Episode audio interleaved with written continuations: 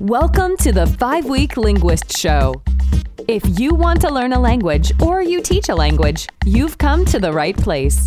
Join Janina each week for tips, resources, and advice for making engaging language learning happen anytime, anywhere.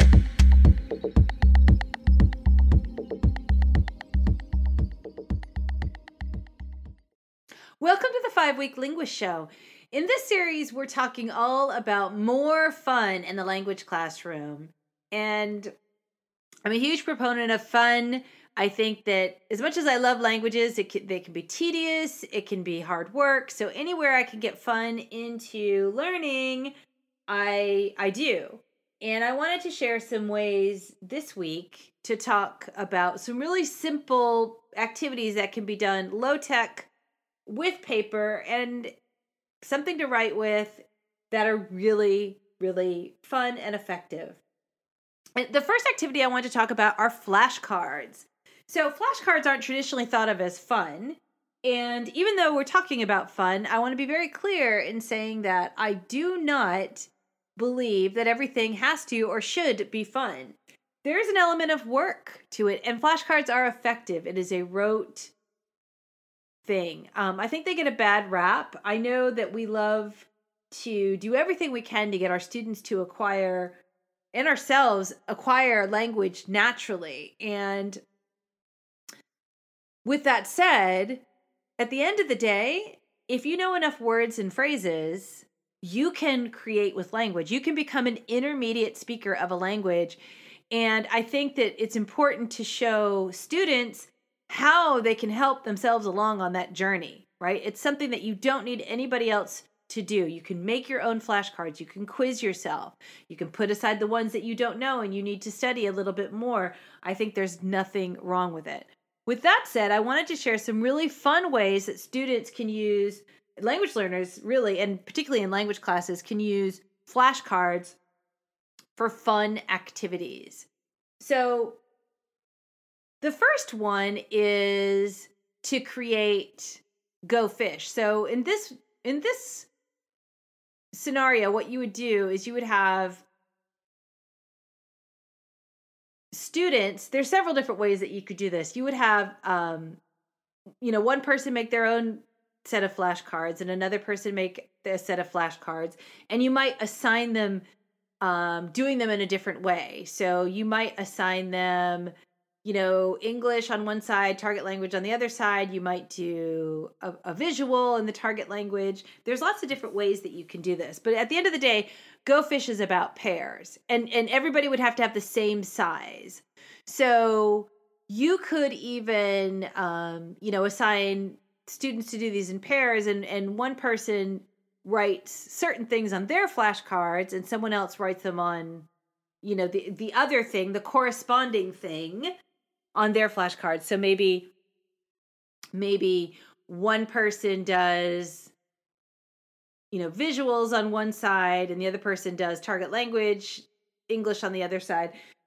But basically at the end of the day it's all about it's all about pairs right? So then they would put out their cards together. So how whatever matches you'd want to be made right? It could be a question and an answer, right? They could coordinate and make questions and answers working together using certain vocabulary words. They could do English target language, they could do picture, picture, um, target language word, etc. You could assign, you know, half, half, you know, to one and and the other half to the other. It really depends on how how you want to do this. There's lots of different ways that you can do it. You know, assigning them different ways to fill out their cards. And then they would put them together. You know maybe a you know a pair or a group of four right that you could split up the the cards. And so then basically they you would teach them the target language. Do you have this? Do you have that? Do you want this? The question and answer it would all be questions and answers. No you don't have it? Go fish right? They they get their seven cards and then they draw and it's very communicative you know the questions can even be as simple as you know how do you say this? What is that? Anything in the target language. It's very interactive, and all those cards serve as great speaking support. Another game that you can play with this is essentially, you know, memory or concentration. Anytime you've got pairs, that works that way, right? Um, I think memory and concentration is fun and interesting and it's challenging, but I don't love it as much as I love the interaction of Go Fish. But it's definitely you know a great way to do it but basically students are copying they're doing the first step of writing they're engaging with the vocabulary they have a set of tools to have agency to learn languages on their own um, you know long after you know in the future when they really want to you know when they're they find themselves really wanting to review or pick up a language or they're continuing to study it's a powerful tool and then have a lot of fun doing it with those those flashcard activities that we talked about. Those really simple low prep fun lots of engagement. The next activity i wanted to talk about is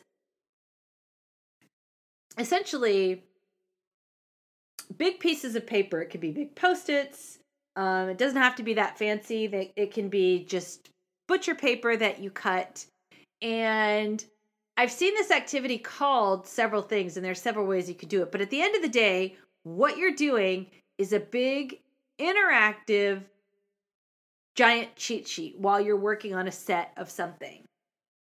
So you can have illustrations that are labeled. Everybody can work on that you know the, all the the words that you're working on at the moment words and phrases. You can divide it up by categories and everybody's in charge and then you're putting them all over the walls. Um, you can put verb conjugations on there but essentially the learners are making it right? The learners are making a giant cheat sheet that big reference that you can have in your room the whole time and it's a lot of fun vocab drawings i think that doodles are one of the most powerful activities, especially when when people are feeling tired. Um, I, I'm terrible at drawing, but I know that drawing vocabulary helps me learn, and I know that there are so many people in the world who are not terrible at drawing. They're very, very good at it. And there's so many ways that you can approach this. You can take words and assign a certain number of words, and they can write a scene uh, for example, a beach scene, and then they've labeled everything, all the vocabulary, if that's what you're studying. If they're studying nature, they can do that as well, right? Everything gets drawn and labeled. And people who, who are good at this, they really enjoy this. And people who aren't particularly good at this, they might complain, oh, I'm terrible at this. You know, that's not the point. It's the drawing the vocabulary and really engaging and remembering these words, right? Drawing a face, drawing a body, drawing clothes right? You name it. Um, I love to draw scenes because I think they require some thought. And it can be a great way to really think about and learn vocabulary. And it works with pretty much any topic that you're doing. And if you're reading, this is a great activity to do as well to draw out the scene, right?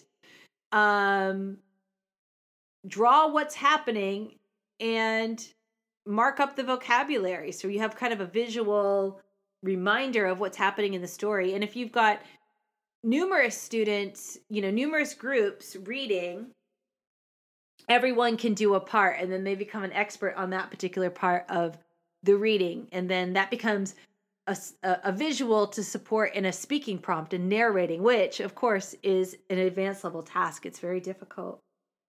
So, Drawings can be used at the beginning level all the way up to the advanced level. And those are just a few ways. I haven't even hit all the ways.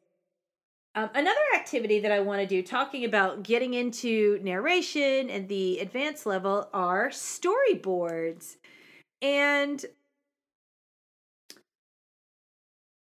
there's some great ones available online, but you can easily make your own graphic organizers. But it, it's just basically, you know, you can do four squares or six squares or as many squares as you need. And when oftentimes filmmakers will start with, I heard that French filmmakers in a class I took many years ago do movies they they plan out films by visuals and then they write in the dialogue. And and and i'm sure that there's plenty of filmmakers that do that. Now anytime you plan a video or oftentimes when you plan a video you might do something similar right? Here's this shot here's this shot here's this scene et cetera et cetera and you would use a storyboard. Well, this activity is an absolute gold mine for language teacher.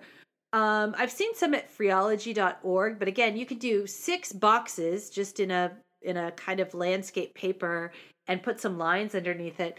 And for beginning students, it can be a little comic. They can make a little comic of meeting and greeting. And as students are are learning, as people are learning more and more about, you know, more advanced tasks like talking about the past, narrating, etc., they can start telling stories, right? And with a little comic, a little visual that goes with it. Another way you can use this is with difficult reading, right? If, if you're reading a short story or a novel, everybody can then make their own quote unquote movie about it, right? You just like we are always adapting stories to the screen, they would do that. They would they would pick six scenes, illustrate them, and and caption them in the target language. Really great ways um, to really deepen understanding. And another idea for a really simple activity that you can do with paper is one that I got from a brilliant teacher, Deborah Blaz, who wrote a book. Um, I can't. She wrote several books, and I remember this activity really well because it works so beautifully. So, time can be teaching, telling time can can be really difficult. Um, because a lot of people don't have experience necessarily with analog. So she talked about paper plates, which are ideal, and just a little brad and making making little clock hands. And so then as people as you're teaching telling time, you've got a visual and you're going to show them, but you're also going to say that to them and they're going to show you the time. But this is a really simple thing that you could do with any, you know, really even simple notebook paper though ideally you'd have something a little bit more sturdy. And it's great they can you know pull pull out those clocks and you tell them the time in the target language and they have to show you. And you can even use them for fun things like um you know little appointment times on your your clock. You know you write in uh some of your classmates names at different times and then when you say the time they have to go talk to that person. So when students are a little bit more advanced and they can do some you know, chatting and such, that's great. Go talk to this person. It's two o'clock. Go go talk to this person. Tell them all about your weekend. Well, I hope you found these really low tech activities, low tech, no prep um, activities fun. Until next time. Thank you for listening to the Five Week Linguist Show with Janina Klimas. Join us each week here and visit us at reallifelanguage.com slash real life language blog for more resources for learning and teaching languages.